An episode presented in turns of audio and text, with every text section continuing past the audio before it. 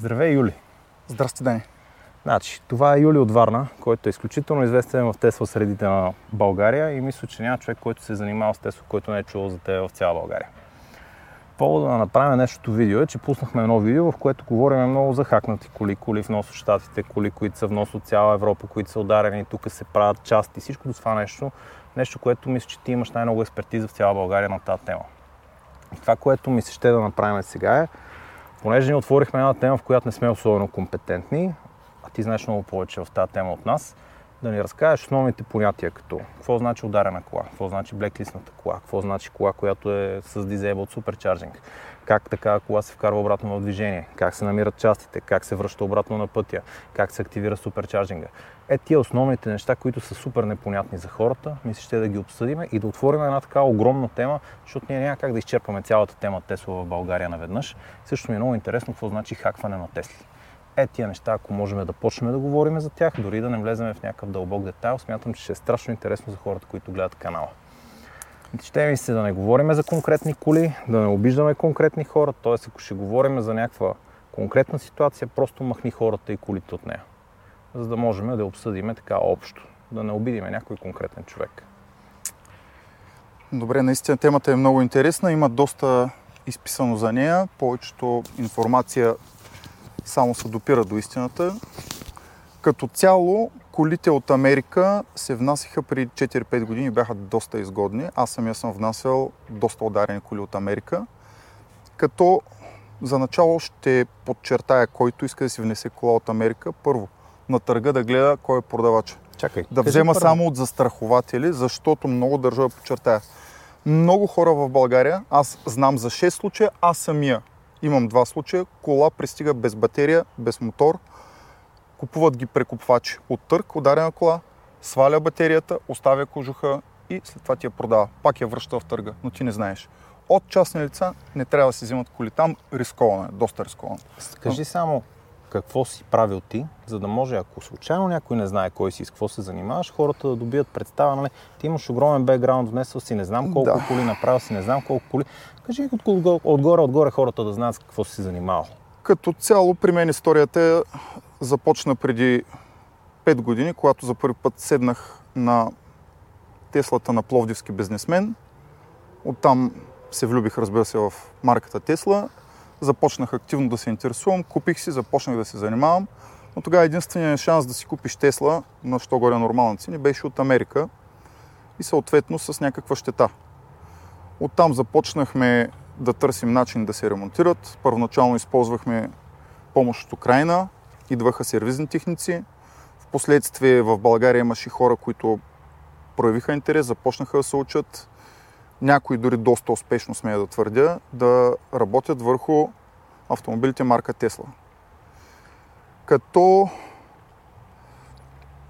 в последствие, да кажем, може би това продължи около две години, колите от Америка започнаха да стават по-малко изгодни заради украинците, които купуваха колите, а там вноса е не подлежи на мито и на ДРС, за разлика от нас и те надаваха твърде много на търговете. Тогава колите от Европа започнаха да стават по-интересни и от близо две години аз с американски коли не се занимавам, само смисъл. с европейски. Математиката излиза много добре. Тук държа да подчертая, че от как имаме война в Украина, те пък спряха да купуват и в момента са на безумно ниски цени колите в Америка.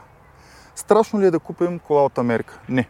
Със сигурност не е страшно, но има много фактори, които ние трябва да съблюдаваме. Първо, талона на колата трябва да бъде салвич, не трябва да бъде тотал щета или for distraction. В този случай няма как да я върнем колата. Второто, което е, не трябва да има удар по високоволтовата система. Говорим батерия, мотор, кабели, компресори, оранжевите кабели, които са по колата. Тогава става по-опасно. Трето, не трябва да има посукано шаси. Има ли посукано шаси, колата е за разглобяване? Това е алуминиева сглобка, като алуминиевата сглобка не подлежи на изправяне. Което означава, че трябва да сме много внимателни какъв удар има колата. Много хора се страхуват от челните удари. Челният удар е най-лесен за правене и най-сладък. Страничен удар и удар от заре за мен са от най-неприемливите. Теслата си е Тесла, но отпреде се сглобява като Лего. Аз реално, тук държа да подчертая, че аз с ремонти не се занимавам. Аз съм инвеститор. Аз преценявам коя кола си струва да се направи, правя математиката и казвам, да, това може да се получи изгодно. Но аз не ремонтирам, и... Тоест, твоята част е гледаш търга, избираш колата, проверяваш частите, намираш частите, транспортираш колата от там до тук и ако и човек преценявам нужда... спрямо потенциала на хората, с които работя. Аз работя с подизпълнители. Като в период от време тези подизпълнители са били сменени поради лошо качество. Има хора, които са забелязали неточности на съответствие в автомобилите, което обаче не е при нас вината, е вината в подизпълнителя, който не си е свършил добре работата. В общи линии се стараем да отсеем възможно най-добрите, най-старателните хора, най-читавите, които да работят по тези коли, защото тези коли са скъпи коли. Първо. Второ, карат ги хора, които очакват да имат сигурност и надежност.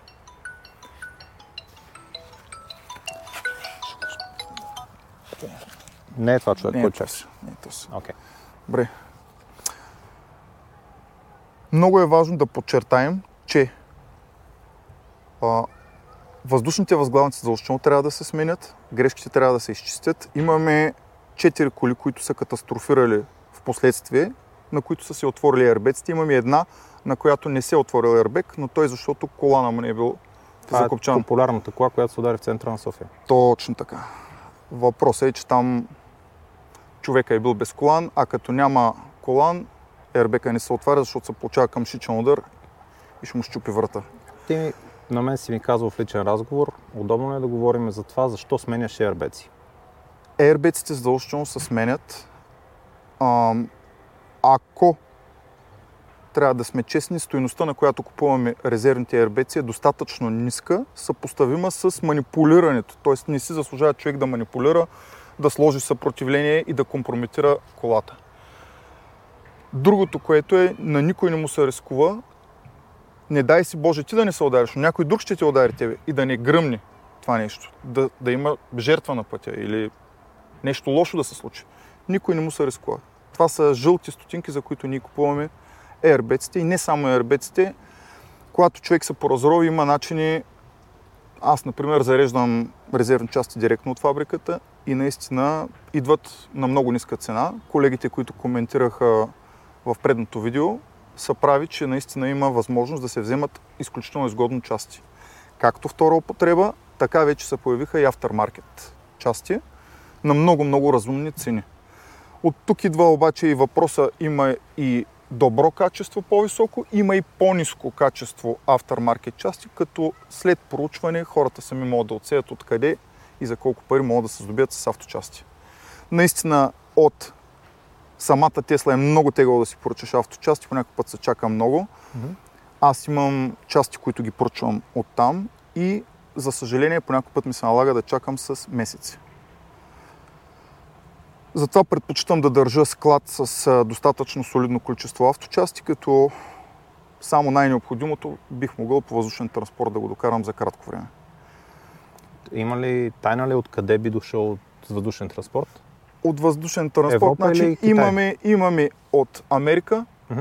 от Норвегия, от Полша, от Китай, от Холандия. Имаме различни места за различните авточасти. Имаме и от Литва.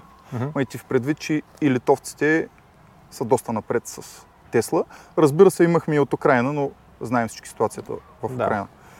Каква е? Купуваме кола на търг в Штатите. Какво се случва с тази кола?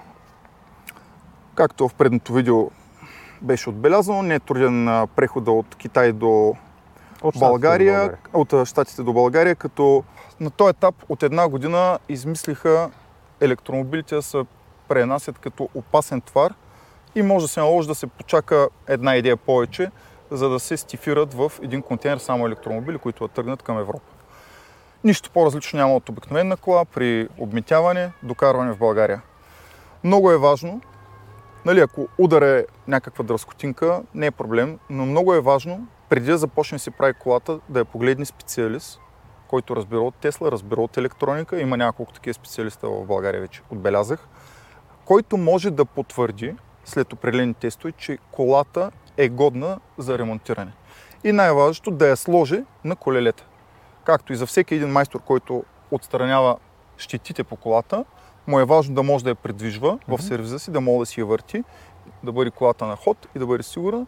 По този начин тези хора поемат грижата да направят необходимите тестове, за да се види, че колата е годна за по-нататъчен ремонт.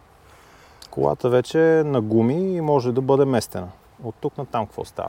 Търсите части да я поизправите и да я понаредите. Частите обикновено да са налични. А, търсим основно а, специалисти, които да се занимават с алумини. Повечето Тесли са алумини. Почти всичко по колата е алумини.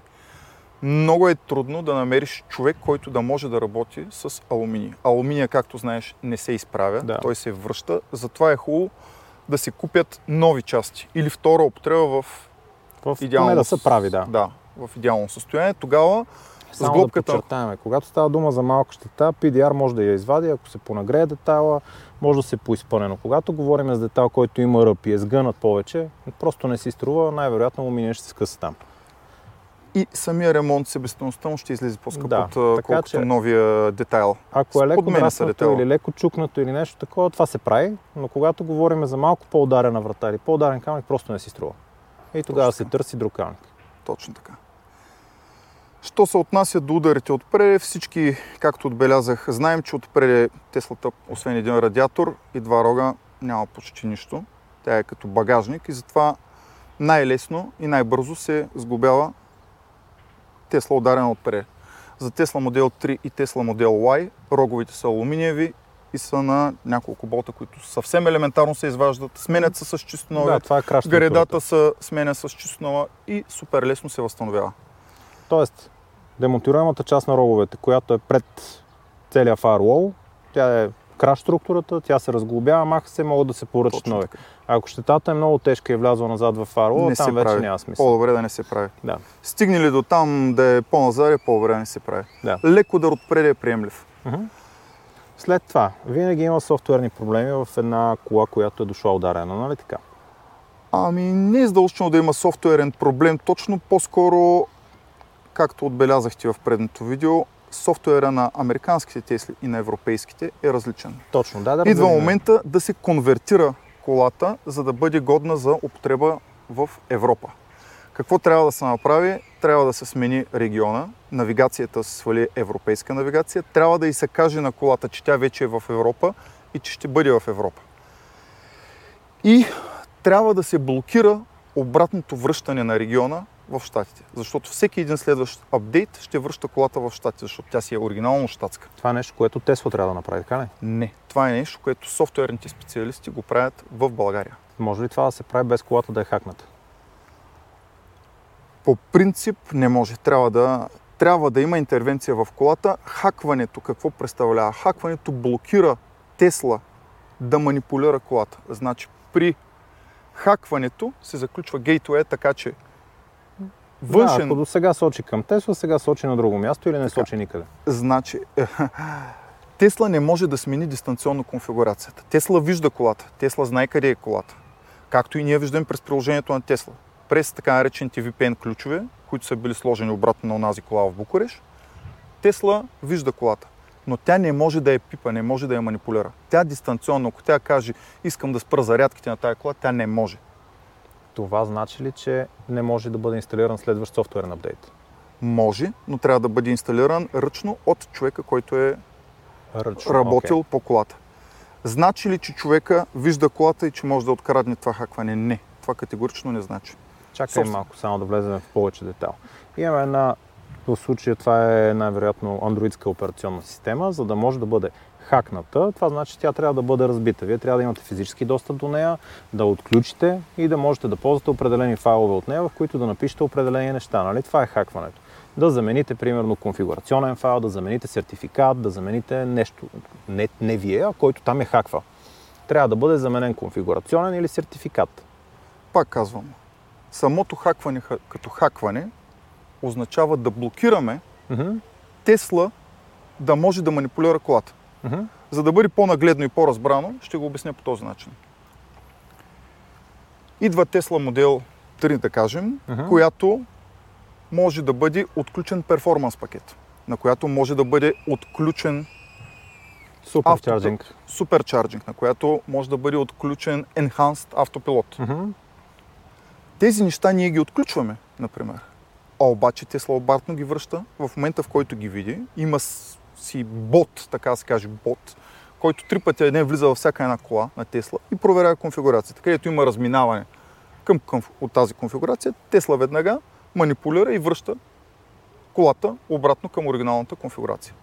За да се избегне това нещо, трябва да се сложи една бариера, да се блокира Тесла да може да Мгм. манипулира колата.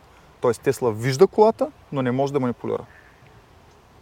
Което според мен е, не знам доколко от правна гледна точка е вярно и правилно, но за мен би трябвало да е разумно, защото ти си купуваш една кола и тебе не могат да те спрат да си зареждаш на ДЦ станция, не могат да ти изключват зарядки и не могат да, да А. те спират да си използваш функционалността на някоя от колите. Дай да влезем Ако защо. е нова кола от Тесла, тогава те могат да искат да ти продадат една екстра, втора, трета и да, да те накарат да си платиш, да си купуваш втора употреба кола, която е била отписана от техните регистри и те нямат интерес повече към нея.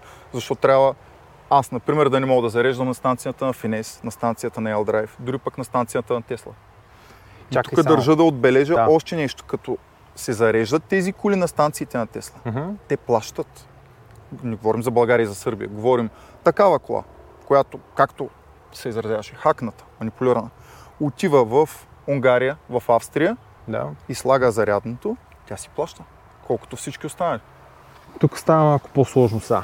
Имаме кола, която има коли, които се виждат в апликациите, има коли, които не се виждат в апликациите. Разкажи ми за това. Обикновенно софтуерните техници работят много по-лесно по колите, ако махнат така наречените сертификати или VPN. Това са два файла, които са в компютъра. Като ги махнат тези два файла, Тесла губи всякакъв достъп до колата, но и ние губим достъп до колата. Мгм. Това е по-тежкия, по-лошия вариант. Въпросната кола, която се дискутираше бялата, това нещо е било направено в България, били са премахнати умишлено, защото на софтуерния техник, който е работил по тази кола, му е било по-лесно да ги махне, за да отключи всичките опции на колата. Мгм. И това държа да отбележа, не се е случило във Варна. Няма да казвам къде е било. Нали, разбрахме се да не, да, Да, не конкретизираме, да. но не е станало да във Варна и не е станало изобщо в мое присъствие. Мгм. Лошото беше, че аз напътствах клиента къде да отиде, за което се чувствам малко виновен, че по този начин са случили нещата, но не е правено при нас. Мгм. Така, какво правят тия сертификати? Тия сертификати създават връзката между сърверите на Тесла, самата кола и чрез тази връзка през апликацията ние си виждаме колата, съответно можем да си включим климатик, да си пуснем кола, да си отключим, да си включим и всичко останало. Когато тези два файла се махнат, се получава един вид хакване, т.е. може да го избегнем хакване, тогава няма нужда нищо да блокираме, защото Тесла така или иначе не да, вижда нищо. Там конфигурацията липсва и няма как да говори. Тоест, интелигентният начин да се направи една кола е с хак. Тоест да блокираме достъпа на Тесла, но все пак да си виждаме колата и Тесла да не вижда колата. Тогава остават сертификатите. Тогава остават сертификатите, колата се вижда. Неинтелигентният начин е да, да сам отстранят направо сертификатите, нито Тесла ги вижда, никой друг. Разбира се, да отстраниш сертификатите отнема минутки. А да я направиш като хората, отнема часове. Тоест трябва да ровиш по сертификата, да търсиш определени редове, да намериш, да промениш и то да го направиш правилно. Да, и, да просто някой си, е спестил, някой си е спестил усилията. Това, това се е случило. Това нещо може вече да се коригира. Колата отива в а, сервис на Тесла. А, както ви отбелязахте, срещу 200-300 евро връщат сертификати. Вече имаме 4 или 5 коли. А, въпросният господин, аз го насочих към Букурещ. Е, той ми се обаждаше няколко пъти и аз лично го посъветвах, след като а, отиде в Букурещ, първата работа да зареди колата на Макс. Мгм. Защото е много вероятно, след като те възстановят сертификатите, да махнат и бързите зарядки. Както е А, трябвало да Чакай го направят. да изчерпваме темата с сертификатите. Добре. За сертификатите разбрахме, че ако бъдат изтрити сертификатите, няма никакъв достъп до тази кола, нито апликация, нито Тесла, нито никой. Ако е направено грамотно и сертификатите съществуват само, че са направени както трябва, достъпа до апликацията остава, всичко в апликацията работи, виждаме колата, знаеме къде е, всичко работи перфектно. Точно. И имаме контрол върху нея. А останалата част от хакването, разбирай, активиране на FSD, активиране на безплатен суперчарджинг, активиране на Boost, приема Performance Да. Boost. Това е съвсем друга тема, нали така? Точно Те не са в сертификатите, това е в Не. конфигурационен файл. Окей, Представи си както ти е телефона, образно ще ти го кажа, на тулбокса как изглежда. Мога да си включиш Wi-Fi, да изключиш Wi-Fi. Да Мгм. включиш Bluetooth, да изключиш Мгм. Bluetooth. Абсолютно по, същ, по същия начин се активират тези всичките опции. Мгм. Съвсем елементарно се активират. Въпросът е, че ако са активни и имаме двустранна, двупосочна връзка с Тесла и не сме блокирали техния достъп, моментално в рамките на няколко часа те ще бъдат деактивирани обратно, да. защото не са платени. Което значи, колата, която идва от Штатите, минава тук, слагат и се нови сертификати от Букурещ, защо изпира суперчарджинга? Защото американските коли не са пригодени да зареждат в Европа. Защото Която и различен американска кола да дойде от Америка в Европа, салвич кола, тя няма да може да зарежда. Освен това, те ги спират още при е, самото застрахователно събитие в Штатите. Там дистанционно си ги спират. Проблема на сертификатите също е не само техниците, които умишлено ги махат, проблема на сертификатите е понякога, когато колата пътува доста дълго време, понякога се случва месец наред да пътува, Мгм. сертификата си има срок на годност. Да, Дали една година, две години. В този сертификат, в това време, когато изтече срока на сертификата, ако колата се намира в контейнера, сертификата е приключил. А, Нищо ако се намира да- на земята и е Ако се включена и е намира жива. на земята и сме включили колата към Wi-Fi, Мгм. тя си изтегля нови апдейт и сертификатите се подновяват автоматично за нови две години. Тоест при хипотеза, при която нас не ни интересуват допълнителни екстри и не ни интересува суперчарджинг, една щатска кола идва тук с валидни сертификати така. или невалидни сертификати, вързана към интернет, тя си подновява сама Точно сертификатите. Точно така. Ако обаче искаме да зареждаме на суперчарджер, тук изключваме, трябва да разделим DC чарджинга и суперчарджинга. DC чарджинга ще работи ли на една кола с валидни сертификати? Зависи. Зависи от удара. Не, не зависи от удара, зависи какво е пуснала Тесла към колата, каква команда да спре, коя зарядка да спре. В повечето случаи те спират всички бързи зарядки. Окей. И DC, и суперчарджинг. Окей, т.е. при повечето случаи се налага колата да бъде хакната, за да бъде използваема в Европа.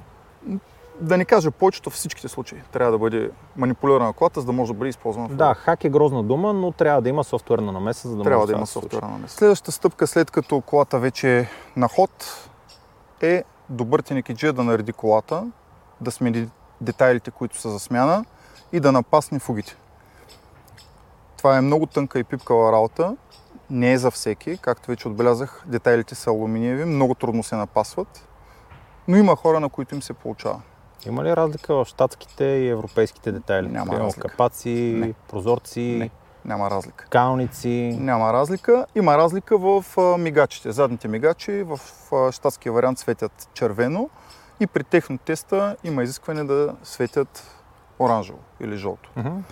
В един случай се слагат нови а, европейски задни светлини и се програмират към колата, защото те не могат без да се програмират. В другия случай има две-три места в България, където може да се манипулира самия фар, разглобява се, разхерметизира се, пъха се оранжева лед лента, прави се настройка как да работи на спрямо колата и се получава, до някъде се получава. Тайна ли е това е разликата в цената на едното и на другото?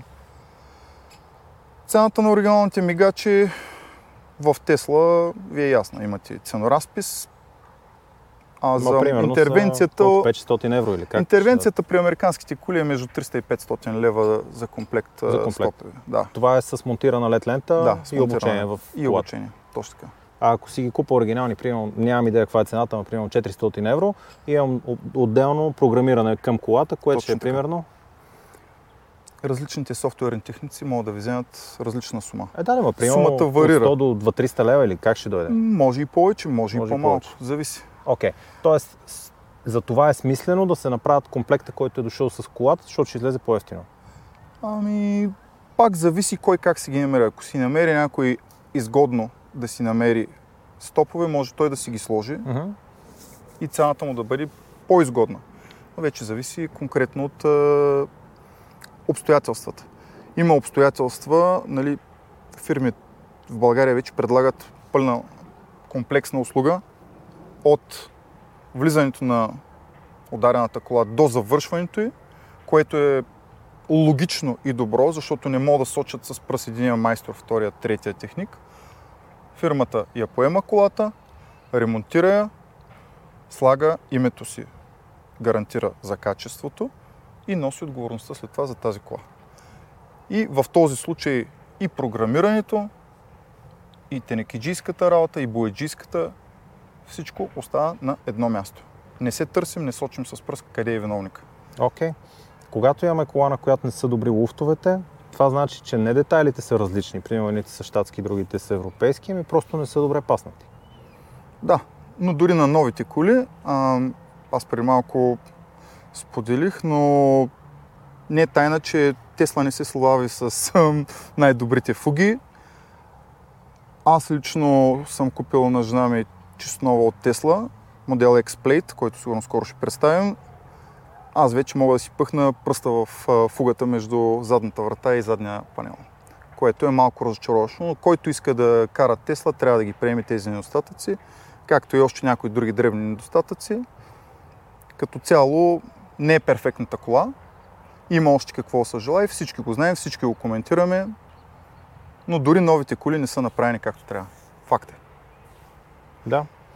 След като колата е вече вече е сглобена, ламарините са там, боядисана или когато там, минава софтуерната манипулация и това е кола, която е готова да се движи. Разкажи ми сега за чарджинга. Чарджинга е спрян в Штатите. Тогава спират DC чарджинга и супер чарджинга. Как става така, че тази кола да започне да зарежда? Разбрахме, че конкретната кола, за която говорихме в този видеоматериал, е отишла до Румъния, където са подновили сертификатите. Колата вече е видима в апликацията, но това блокира суперчарджинга. Блокира ли и DC чарджинга? Блокирани са всички зареждачки на колите, защото тя тръгва с такава конфигурация от щатите. Mm-hmm. Те просто връщат конфигурацията и връщат старите сертификати. В този случай колата, колата минава отново през сервис в България, софтуерен сервис. Mm-hmm. Тази кола даже аз знам къде беше направена и по нормалния начин с запазване на сертификати и бяха включени отново зарядките. Аха, т.е. на нея се налага отново да бъде направен хак, софтуерна манипулация, Точно в така. който да се направи вече правилно преконфигуриране на тази кола, да се запазят сертификатите и по този начин тя да е блокирана връзката и към Тесла, но въпреки това да са активирани DC чарджинга и суперчарджинга. Тук не говорим за безплатен суперчарджинг, не говорим за перформанс буст, не говорим за автопилот. Това са неща, които са допълнително активирани, ако прецени собственика да бъдат така. допълнително активирани. Можем ли да говорим за цени? Имаш ли идея как върват тия неща като цени? Пак Кажи отбелязвам най- горна рамка, да. най-комплексното обработване на една кола може да варира от 2000 евро mm-hmm. до 5-6000 евро. Говорим комплексно обработване на софтуер, като в тази цена се включват адапторите за суперчарджера, включва се така наречения CCS Upgrade Kit, който е, трябва да се монтира и да се програмира към колата. А, за да може... повече детайли за това. Колата идва от щатите, която си е с нейния си порт, който е NAC спорта. Каца тук и за да зарежда на която и да е станция при нас, на нея и трябва CCS Upgrade. Трябва и първо един адаптер, който влиза в колата, отделно и трябва и активация, тя да може да зарежда през CCS. И една бяла кутийка, okay. един модул, който се монтира в близост до зарядното. Казва се ECU модул, uh-huh. като за различните коли е различен. За модел S, за модел X, новите модел S е различен. Това си е модел Tesla 3, част. това си е Тесла оригинална част. Това нещо се купува като европейски кит, целият кит, отделя се европейски адаптор, монтира се по съвсем нормален начин, както е на европейската кола, просто се ползва адаптор, който не е европейския, а от американския към CCS стандарт. Както знаем, модел S и модел X, европейски преди 2023 година, ползват същия тип адаптор. Uh-huh. Изглежда по същия начин, абсолютно е безопасен, не ограничава скоростта на зареждането. Имаше преди време адаптори, които бяха по-слабички, те ограничаваха, но този не ограничава скоростта на зареждане. И фактически колата абсолютно се преобразува на европейска, с европейска това, навигация. Слагаме сим карта, най-обикновена сим карта, купуваме си от Viva.com, Mobiltel, без Къде значение. слагаме тази сим карта? Тази сим карта се слага в основния компютър. Има си слот. Там в момента стоят американска карта. Махаме американската и слагаме европейската. Съответно трябва и модем да се сложи. Върху модема се монтира и Тоест, сим картата. колата не работи с eSIM, а работи с стандартен пластмасов SIM. тук идва момента да кажем, че някъде в Европа можете да си намерите, примерно от блъсната кола, можете да си намерите такава платка, която да съдържа такава сим-карта. Обикновено старите са с доживотно безплатно зареждане суперчарджер. И тези карти се продават. Тоест имаме доживотен интернет от европейска кола, която можем да я сложим на американска кола и тя ще си работи и ще си има доживотно интернет. Тоест, чакай Модел е с 2013, 14, 15 година в Европа. Те официално са с безплатен суперчарджер uh-huh. и безплатна сим-карта до животно. Uh-huh. Тесла няма как да знае тази сим-карта дали е сложена в родната си кола или е сложена в друга кола. И тези сим-карти се продават. Тоест, суперчарджинга е в сим-картата. Не, суперчарджинга не. Конективитето е там. Конективитито е там. Обсъдихме какво става с DC чарджинга и след това какво се случва. Колата са програмирани, готова за употреба. Ако има подменени модули, които подлежат на програмиране, дали ще бъде кормилна рейка, дали ще бъде заден мигач, стоп, дали ще бъде нещо друго, което подлежи на програмиране, цялата кола се програмира. След програмиране тя е готова за употреба.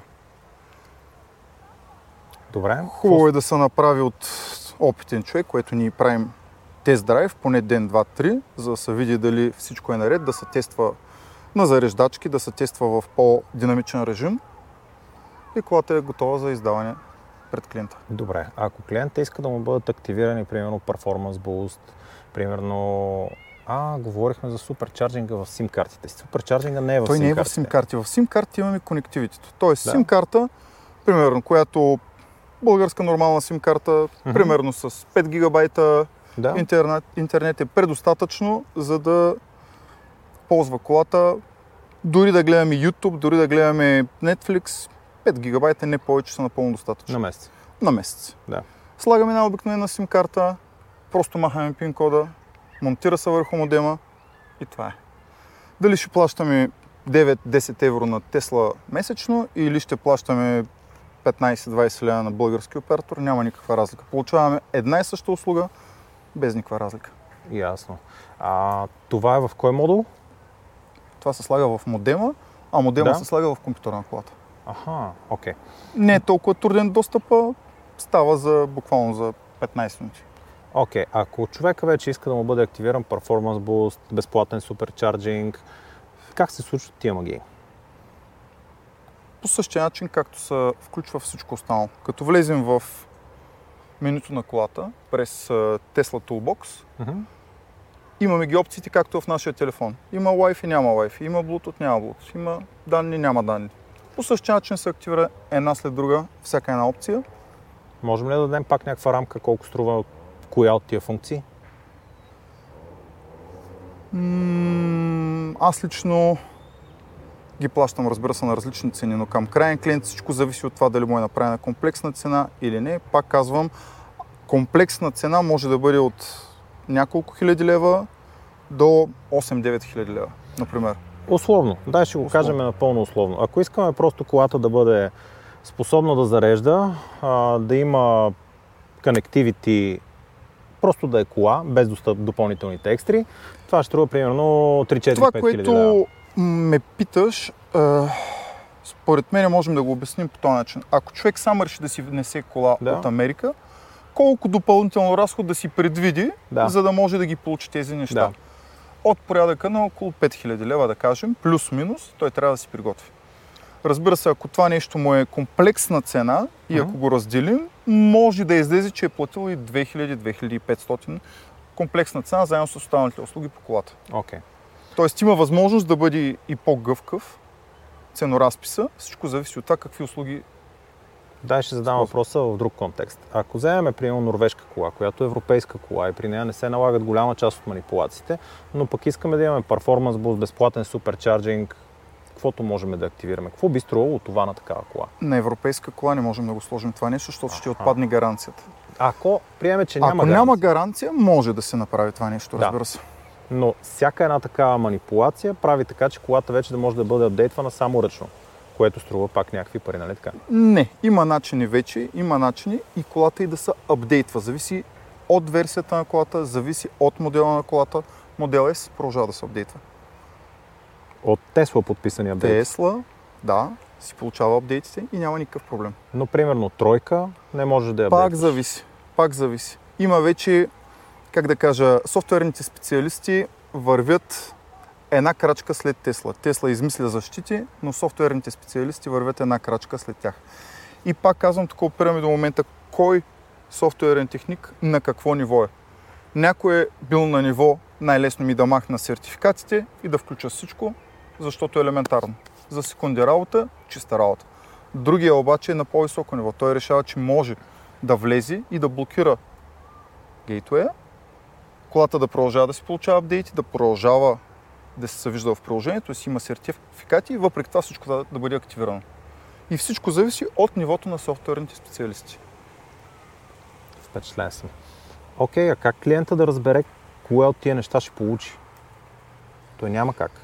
Според мен е оптималният вариант, когато клиента си харесва кола. По принцип при мен в повечето случаи се е процедирало така. Клиента казва, искам изгодна кола. При него въпрос е дали да си купи Nissan Leaf или Renault Zoe, или да си купи, например, Tesla 3. Скандална разлика е това, да. Скандална е разликата, но ударена Tesla 3 може да струва толкова, колкото струва Renault Zoe или Nissan Leaf. Примерно При 40-50 правилно, хиляди точно така, точно така. И какво се получава в този случай? Когато такъв клиент дойде при мене, аз му изпращам кули от категорията, която той харесва. Допускаме, че той иска 2019-2020, Tesla 3, Long Range 4 по 4. Ето явно е Изпращам притеснена му. цена, да. Ударени кули, как изглеждат. Той си преценява дали той може да преживее удара, дали е съгласен или не. Ако е съгласен, си купува колата, аз му уреждам внасянето на колата, уреждам му ремонта, като предварително се договаря крайната цена. Тоест, ако аз съм казал, че тази кола той ще си я купи, ще я докараме и тази кола ще му струва 50 000 лева готова, направена, завършена, аз му я давам в готов вид за употреба на тази цена. Но това е предварително договорено. И ако има изненади, тези изненади остават за мен. Както вече споменах, аз съм имал два пъти изненади, две коли дойдоха без батерии, без мотори. Това разбира се води до някакви загуби, но ако човек иска да защити името си, преглъща тези загуби и си ги калкулира съответно в следващите коли. По този начин. Това е най- най- най-безболезненият вариант, защото клиента е наясно. Аз точно срещу тази сума ще получа точно такава кола, на която съм видял точно този удар и този ремонт. Всеки един клиент е държан в течение за стъпките на ремонтите и е наясно какво получава на среща. Окей. А как клиента, който получава, да го наречем софтуерна манипулация на колата, знае по кой от начините е извършена тя? Ами, Няма как да знае. той по принцип няма как да знае, но това е въпрос на предварителна договорка. Ние специално, както казах във Варна, не процедираме по този по-елементарния начин да махнем сертификатите на Тоест колата. това изобщо не го предлагате като услуга. Не То не е ефтиния начин. Ефтиния това начин не не, е добър начин и Не. не го предлагате. Ефтин и Окей. бърз начин. Не гледаме да спестим някой стотинка. Тук не е въпросът да се спести стотинка, въпросът е колата да създаде в изряден вид. Да, при всички положения ще има разминаване на фугички. Мгм. При всички положения ще има тук там дръскотинки. При всички положения ще има забележки колата. Не говорим за нова кола. Но говорим за една кола на една много-много минимална стойност. Нали? Съпоставена тази кола, както вече казах, с втора употреба Renault Zoe на една година или Nissan Leaf на една-две Мгм. години, ние получаваме едно и също, а разликата в двете коли е фрапираща. Да, така погледнато, да. И тук идва момента да обсъдим, може би, каква Чакай е само. математиката. Запомни, ето тук си служи маркер. Искам да те върна обратно на кола без гаранция, която е европейска. За да направим Европейска или паралел. американска? А, а, Европейска. европейска така. Да, кола, която е без гаранция е европейска и ние искаме да активираме, примерно, Performance Boost, който е 2000 евро. Или искаме да говоря на сайта на Tesla. Или искаме да активираме безплатен суперчарджинг, който се предлага примерно за 1500 долара, а сега не се предлага. Или искаме да активираме FSD-то, което струва примерно 7000 евро. FSD не може да работи и правилно отбелязахте в предния клип, FSD-то не работи. Колкото и да го активираме в Европа не работи. А, Има Да. го като компютър, Да. може да се каже, да, тази кола го има като компютър, което Да. означава, че в някакъв момент това нещо, ако го пуснат в Да. Европа, може да работи, но то в Европа в момента не работи. Тоест да приемем условно, че тя не е научена от Тесла да работи така в Европа. и тя ще работи като това, което имат колите с платено FSD за Европа, ще работи по същия начин, но няма да работи като щатска кола с Точно full FSD бета тук. Няма да работи. Да. Следващия въпрос е, кола без, тия неща, без гаранция в Европа, която искаме да активираме тези неща с софтуерна манипулация. Имаш ли идея какъв ще, е, примерно, ако трябва да купим 7000 евро FSD, ако трябва да купим а, 1500 евро суперчарджинг и 2000 евро performance boost, колко би струвало това да се извърши само софтуерно, без колата да бъде, нали, да се занимаваме с суперчарджинг? е на договорка. Относно ценоразписа, Да. аз пак държа да, да, Ranger, аз с ремонти не се занимавам, нито с софтуерни интервенции, нито с хардуерни, нали, нито пък а, с чука да изчуквам коли и да бойдисвам. Е, да, така. естествено. Въпрос е със съответния специалист, който прави тази интервенция, каква договорка ще има клиента. Мгм. Съответно, тези специалисти, дали един му е бил приятел, дали друг му е бил братовчет, дали вече пък третия е купувал коли от него или е имал друга кола, той може да си направи съответните отстъпки в Говорим за цената. крайна клиентска цена без отстъпки. Примерно ще струва 2000 евро да бъдат включени. Разлика няма между американска и европейска в Окей. този случай. Но примерно само тия неща биха били 2000 евро и още примерно 2000 евро Може и е... по-ефтино. Може, и по-ефтино. Да. Окей. Но ако примерно колата трябва да бъде направена европейска от щатска и се включат тези неща, това ще бъде, ако в един случай ще бъде примерно 1500-2000 евро, тук ще бъде още малко над основната цена Да за кажем, да. услугата.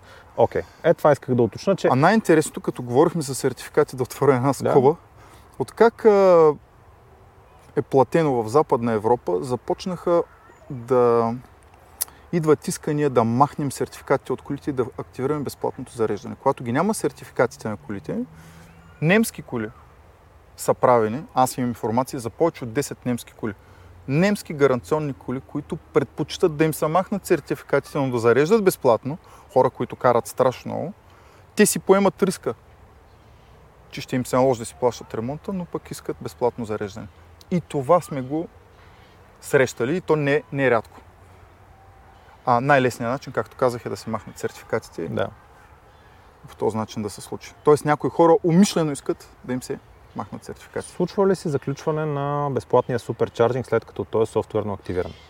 Има слухове, че колата и се включва безплатния суперчарджинг, караш я така е на брой време, примерно, не знам, една година и след една година Тесла я заключват и след това трябва да се активира отново. За да могат Тесла да я заключат, те трябва да имат достъп до гейтове. Нямат ли достъп до гейтове, не могат ли да променят Тесла конфигурацията дистанционно, няма начин да стане това. Единственият начин да се случи това нещо, колата да посети сервис на Тесла, физически да има контакт с компютъра, както е направено в Румъния. Те се Мгм. закачат през компютъра на колата, защото те дистанционно не могат да налеят информацията. Мгм.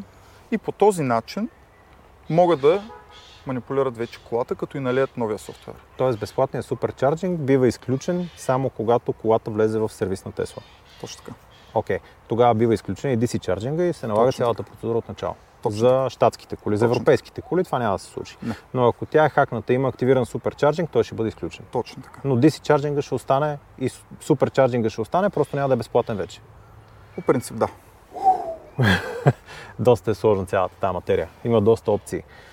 Така, в момента е интересно, казваш да се пазаруват европейски коли. Не толкова за интересно, всичко е въпрос на математика. Тук опираме до въпроса откъде да си купим кола и каква да си купим. Дали нова, дали втора употреба, дали европейска с удар, дали американска с удар. И тук всеки си слага на кантар финансите и желанието за съответната кола. Както и при мен, като дойде клиент, аз винаги предлагам чисто нова от Тесла струва толкова. Внесли сме до тук 34 с Тая седмица два броя имам две нови поръчки, 34 чисто нови. Внесли сме втора употреба много, може би над 100, Мгм. които са без удари. Внесли сме европейски с удари, които са били също от порядъка на 70-80, може би 100. И останалото е било американки в ранния ни период. Въпросът е такъв. А, ако американката струва 10-15% по-ефтино от европейката, заслужава ли си или не се заслужава? Чакай, чакай. Чисто нова европейска кола. Втора ръка Айде да говорим в кола. цифри. Чисто нова европейска модел 3 Long Range 4 в 4, да, Да. вземем като база. 50 хиляди евро, 52 хиляди евро. Да кажем, че това е там с техните субсидии, но да кажем, че на 110 хиляди лева колата Да. докарана от тук може да дойде. Добре. Втора употреба такава кола бихме могли да вземем от дилъри, които повечето хора познават и, и ползваме. но от порядъка на 85-90 хиляди лева. Да, Говорим за кола на 40 нещо 10, хиляди. 15, 20 хиляди километра. На една година. На една година, да.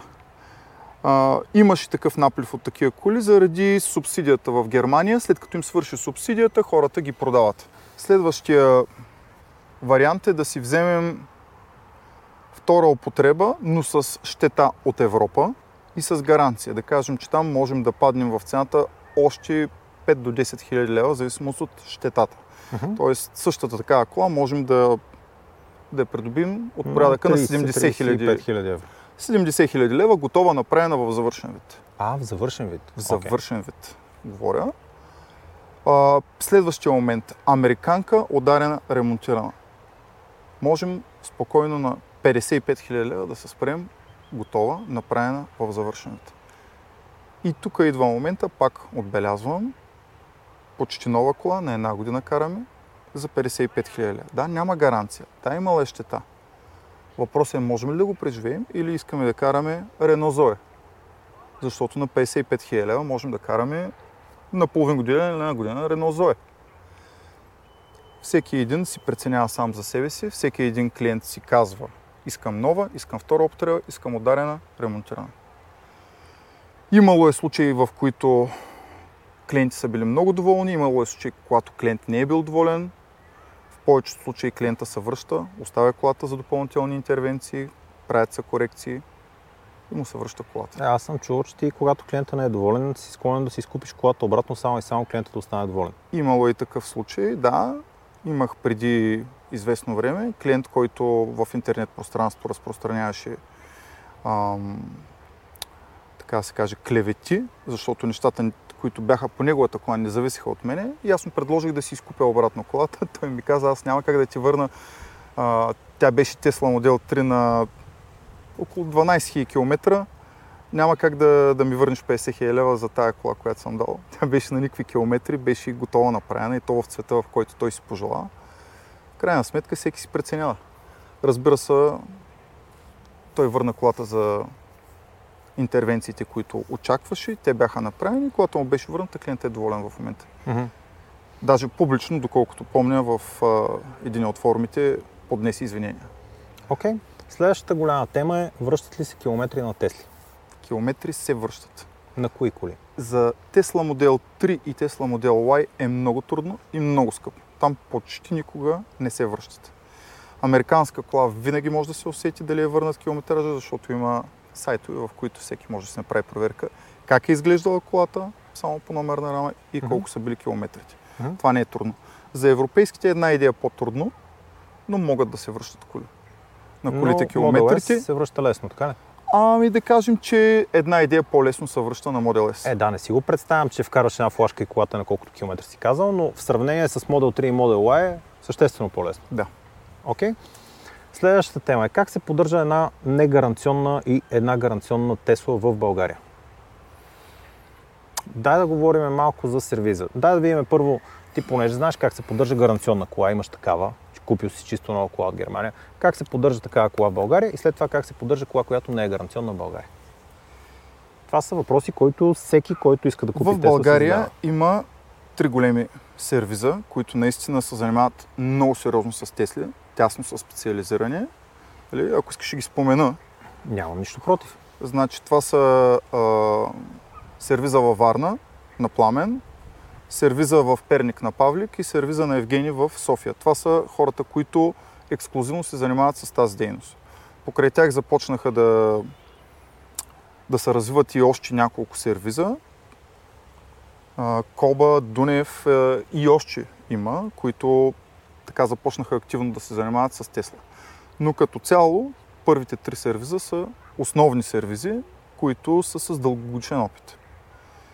Така че ако човек иска да разчита на някакъв адекватен резултат, по-скоро бих го насочил към някой по-опитен, защото ако клиент даде колата си на сервис, който те първа се учи, има много голям шанс колата да бъде убита. Много е тънка линията на знанията, специално за автомобилите Тесла, при програмирането. Ако Когато- говорим за гаранционна кола, кои неща си струва да се правят тук и за кои неща си струва да се ходи в гаранционен сервис? Ами, в общи линии, ако се разтрака един носач, което се чува осезателно на тиха кола като електромобил, не си заслужава да си ходи до Румъния или до Австрия или до където и да е за един носач. Тесла няма проблем, носач да се смени в първия гараж, стига да се сложи оригинален носач и всичко да бъде наред. Какво не може да се манипулира? Не може да се манипулира бъч. Моля? Колко горе струва един носач? Примерно 100, 200, 300 е, Това е една тема, която малко ми е неудобно, понеже имаше коментари в предното видео, но аз ще си кажа при мен как седят нещата. В общи линии аз купувам части изключително ефтино. Имам си източници, имам си директно с заводи работя, които ми ги доставят, или с големи автоморги и ги купувам на много-много ниска себестойност. Да кажем, че един нов носач мога да го купя от порядъка от 10 до 30 евро. Скандални цени. Тези да цени обаче че... са, да, за да не се обърка някой, аз поемам ангажимента с всяка една моя продадена кола, всяка интервенция, всяка резервна част, всеки аксесуар да бъде продаден на себестойност, ако колата е закупена от мене. Тоест, на тези преференциални цени могат да се възползват хората закупили кола от мен. Като имам в предвид, че аз дори гуми внасям, 20 солова гума за X, например, мога да внеса чисто нови, говорим за дот от преди няколко месеца в рамките на 60-70 долара на гума. И в момента пристига, пристига контейнер с а, такава стока. Отделно аксесуарите, които внасяме и всичко останало е на наистина много ниска себестойност. Дай да опитаме да говорим за цените, които Тесла би ти продава носач. Примерно един носач, който Тесла ще продадеш, е примерно колко? 200 евро? 250 евро? Не, Тесла продават, то зависи от носача, но да кажем, че Тесла продават от порядъка от 30 евро до 130 евро, да кажем. Okay. такъв и за 130 евро, това, което ти казваш, е, че ако си купиш носача за 130 евро, просто не си струва да пътуваш до Австрия, да си загубиш два дни, да запазваш часове за сервизи, за да си спестиш тия 130 евро, по-добре купи си носача за 130 евро. Те ще го сменят безплатно, защото е гаранционен. Но ти ако си го купиш за 130 евро и си го смениш в България, гаранцията няма да падне. Няма да падне. И понякога си струва да го направиш в България. Зависи, заслужава ли си за 100 евро да, да седнеш в колата, си загубиш два дена, защото си е цяла разправия. Повечето, които са ходили в Букуреш и на другите места, са разбрали, че е голяма разправия да отидеш в Тесла. Първо е много тежко да си запазиш час, дават ти час за след месеци. Второто, което е, отиваш там, оказва се, че резервната част е няма, налагат се да чакаш. Нали, аз имам доста лош опит с а, авторизирани сервизи. При заявена поръчка за съответната интервенция, отивам, една седмица колата ми трябва да бъде там. И други подобни премеждия, и мои клиенти са имали подобни премеждия. Въпросът е имаме ли нервите и времето заради един носач да се подложим такава разправия. Да, т.е. за елементарни неща, като носачи, биалетки, шарнири, тампони и така нататък, части по окачване, би ги правил локално тук, ако Абсолютно. човека няма ако има някаква друга Дори гаранционни да идват при нас. Дори гаранционни си идват при нас и хората си ги сменят тези неща. Да натиснеш калник, да смениш калник. Тесла няма нищо против. Mm-hmm. Да щупиш огледало, да щупиш тако, да си го смениш тук, не ти отпада гаранцията. Но ако примерно имаш софтуерен проблем или прозорец или дръжка или нещо друго, или фар, или ти тече антифриз от някъде, и ти тропа и окачване, тогава ще отидеш до авторизирания сервис и ще направят двете неща на време. Ако се акумулират няколко проблема, тогава се заслужава човек да си закара колата. Да. Там. Окей. Okay. Разкажи ми какво става с колите, които не са гаранционни. Как се поддържат те? Коли, които са купени от теб и коли, които не са купени от теб, защото виждаме, че има съществена разлика в цените на частите всяка една кола може да се поддържа. Трите сервиза, които отбелязах, са достатъчно еродирани, нямат тайни. Нали, по някой път могат да, да се наложи да се поизчака малко, защото по мой личен опит, когато съм ходил и в Перник, и във Варна, и тук в София при Евгений, колите на опашката са доста. Очевидно, немалко хора са се здобили с информацията къде трябва да си поддържат колите и се чака. Ето е и повечето хора, да, предпочитат да чакат, но ам, тези хора знаят докъде се простира тяхната възможност да не нарушат гаранцията. Тоест, манипулациите, които те извършват, ги извършват по начин върху гаранционни коли, така че да не компрометират гаранцията. Всички те са наясно. Така че там можем да сме спокойни, че няма да се случи нищо. Окей. Относно. И частите вече се намират по няколко канала за България, но Случвало ми се да идват при мене хора, които са си купили части. Дали ще си купи от Алиекспрес, дали ще си купи от Польша, от Украина. Дошъл с частите и иска да му се сменят части. Тогава му се таксува само труд, Мгм. евентуално. Има хора, които искат да закупят и частите. Тук идва тънкия момент с дефектовката.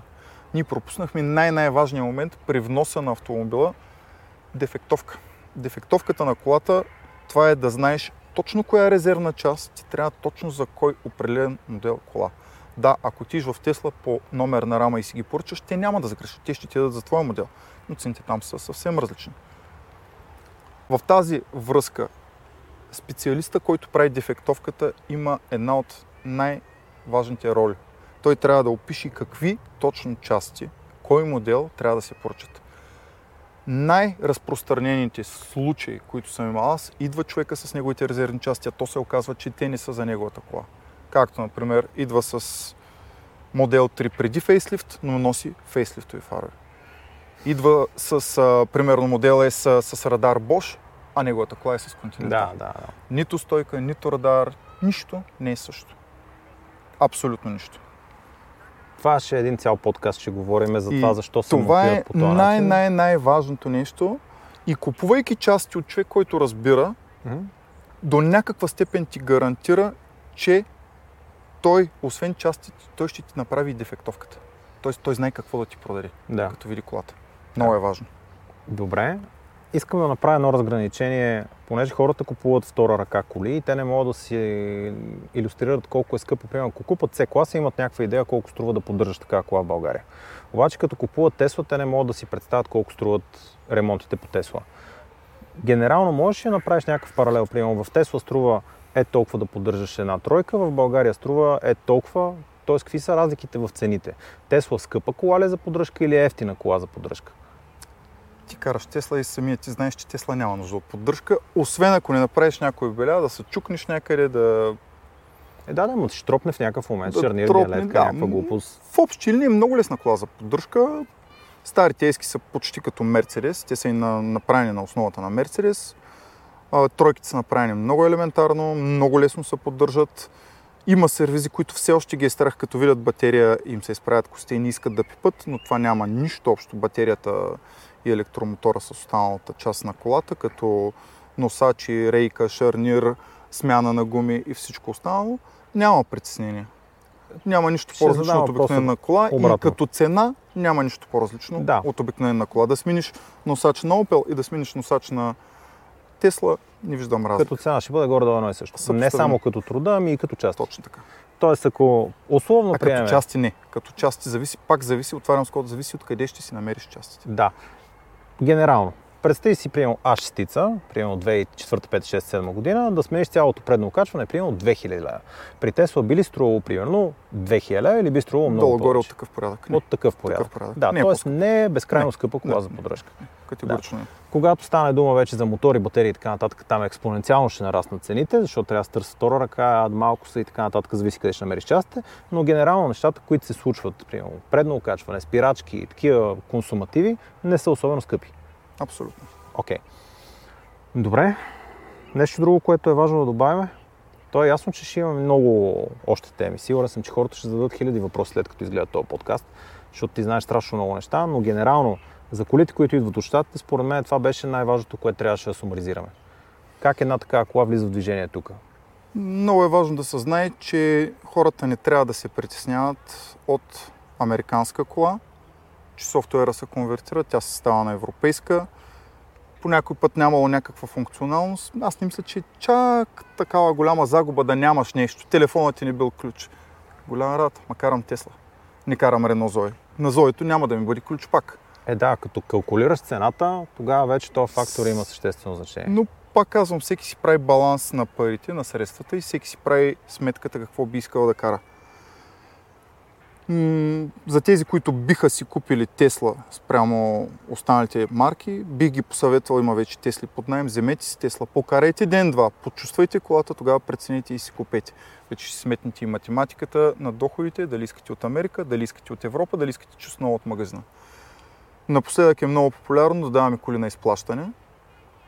М, От 10 човека 8 са на изплащане при нас. Банките финансират.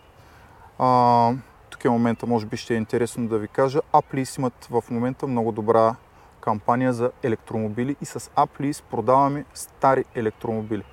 Докато ProCredit Bank наистина са лидери, те дават кредит за нови.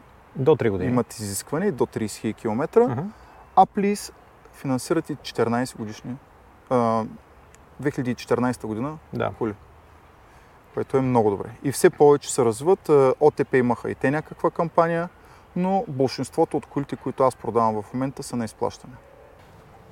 Да направим някакво заключение на базата на това, което казахме до момента. Ти даде много добри ценови рамки за това, коя кола си струва да бъде внесена, в какъв случай си струва да бъде внесена, особено иллюстрацията с Zoe и Leaf, нали. Абсурдно е да купиш Leaf, ако можеш да караш Тесла, въпреки че за някои случаи се налага да направиш известни компромиси.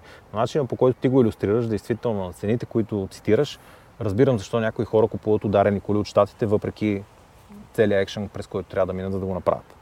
Така че, когато човек вземе правилното решение, нали, запознат е добре с това какво купува, това, което ти наблегна, човек трябва да знае как е ударена колата, как е транспортирана колата, как е сглобена, какви са частите, кой го е направил.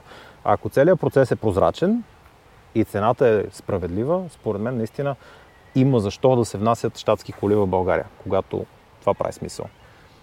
Абсолютно съм съгласен. И хората не трябва да се притесняват от това нещо. Това, че е конвертиран на софтуера, също не е проблем. Дори Мерцедес да внесем от щатите, сменяме си километража, сменяме си Фаренхайт с градуси. Това е същия тип аналогичен интервенция в тази кола. Не, няма какво да се преснявам. Колата е същата, по същия начин се движи по пътища. Дали ще има една екстра или функция повече или няма да има, това не е от такова голямо значение. А генерално в България смяташ ли, че могат да се намерят всякакви части за една Тесла? Примерно, ако има по-тежък удар или изгори мотор или абсолютно. батерия или... Аз самия имам достатъчно много. Знам и колеги, които имат страшно много части и в момента а, се подготвят още два големи склада. Има проекти да се развиват хората в тази насок с авточастици за Тесла. Тоест това ще бъде много популярно. Ще има и ще има конкуренция, ще има пад на цените, сериозен спад на цените и а, това ще доведе до нарастване на бройката на автомобилите Тесла, по-лесното обслужване, по-малкото чакане и повече доволни клиенти. Има ли някакво обслужване, което ти препоръчваш от опита ти с Теслите? Примерно, е, на примерно филтър знаеш, че не. Не, много рядко се сменя и филтър, на клътки не сменяш. М, Антифриз? Антифриза м, по принцип не се сменя. Той е херметизирана система, не се пипа, докато не ти даде, например, ниско ниво по някаква причина. Дали ще имаш теч или нещо, не се пипа изобщо. Спирачна течност? Не, не, не. Нищо не се пипа. Тоест, докато е не ти излезе аларма, докато не ти излезе аларма, не се пипа. Ето сега, например, почнаха да излизат аларми на модел S, старите, за смяна на пиропатрон. Мгм. А, след като се консултирах с колегата в Тесла, който работи, той ми каза, че те имат живот и колата си го калкулира този живот и из- излиза такова съобщение на колата, че иска смяна на пиропатрон. Но той реално няма нужда да се сменя. И ние можем да изчистим тази грешка и не е нужно дори да се сменя пиропатрона. Но има такива части, които според Тесла трябва да се сменят, могат и да се сменят, могат и да не се сменят. Но самата кола сама си знае и тя ти подсказва на колко време какво трябва да правиш. Излиза ти като съобщение. Мгм. Но като цяло няма поддръжка. Той електромобилите като цяло нямат поддръжка. Нали, в някакъв момент, ако е на много километри колата, да кажем, може да се смени маслото на редуктора. Това А, е едно да, от нещата. Това е добра препоръка. Филтър Да. също може би за Теслите, Да, да, лайовете. Но в този момент, в който трябва да сменим масло на редуктора, тогава вече и двигателя Много е... километри, говорим е за за много 300-500 хил километра. Да, ето още един въпрос, който можем да разискваме. Трябва ли да ни притеснява километража? Дали е на 100, 200, 300, 500 хиляди? Да, Няма да, притеснение. Да ти направя предложение. Да, ще направим, ако хората искат да знаят, можеш да ни разкажеш няколко истории за Тесли, които са дошли на много километри и имали ли сте някакви проблеми с тях, защото съм сигурен, че имаш наблюдение на Тесли с много километри. Знам, че в момента се появяват Тесли таксита, знам, че имаш някакъв Аз опит с тях. да. Аз ги пускам. И предполагам, че знаеш какво чупат, какво не чупат. Те трупат много километри, правят много зареждания. Ще бъде интересно, предполагам, хората да знаят какви проблеми има с тия коли. Вероятно имаш истории. Имам 4 таксита на по милион километра разглобени при мен, като ми дойде. Ето, Та тия история, ако хората се интересуват от тях, те ще пишат Добре. и ще ги разкажем. Друго, което според мен е интересно да говорим, може би в бъдеще, са сервизите. Ако хората имат интерес, да разкажем някакви истории за това кой сервис с какво се справя добре. Защото предполагам, че не всички сервизи са равни. Примерно Коба съм чувал, че правят окачване, други сервизи съм чувал, че са добри в софтуера. Нямам опит с тях, ти имаш много опит с тях, така че може би си струва да поговорим за това, ако хората имат интерес. Друго, за което сме си говорили с теб и аз планирам да дойда до Варна е, говорихме си, че в някакъв момент може да се разходим и да ми покажеш в какво състояние идва една кола, как се събират части, нали, как се минава през един такъв процес, доколкото това може да се направи в един ден, да, да разгледаме нещо такова. Разбира се. Да. И също, ако се появят интересни въпроси, ти си винаги си откликвал на моите покани, когато имаш времето и си в София. До сега си ми звънял сигурно 10 пъти, просто се разминаваме, защото аз пътувам и ти пътуваш. Така че ако хората имат въпроси, ти няма да се скриеш, имаш интерес да отговориш на тях и се. това да бъде прозрачно. Абсолютно. Много ти благодаря за времето. Драго ми беше.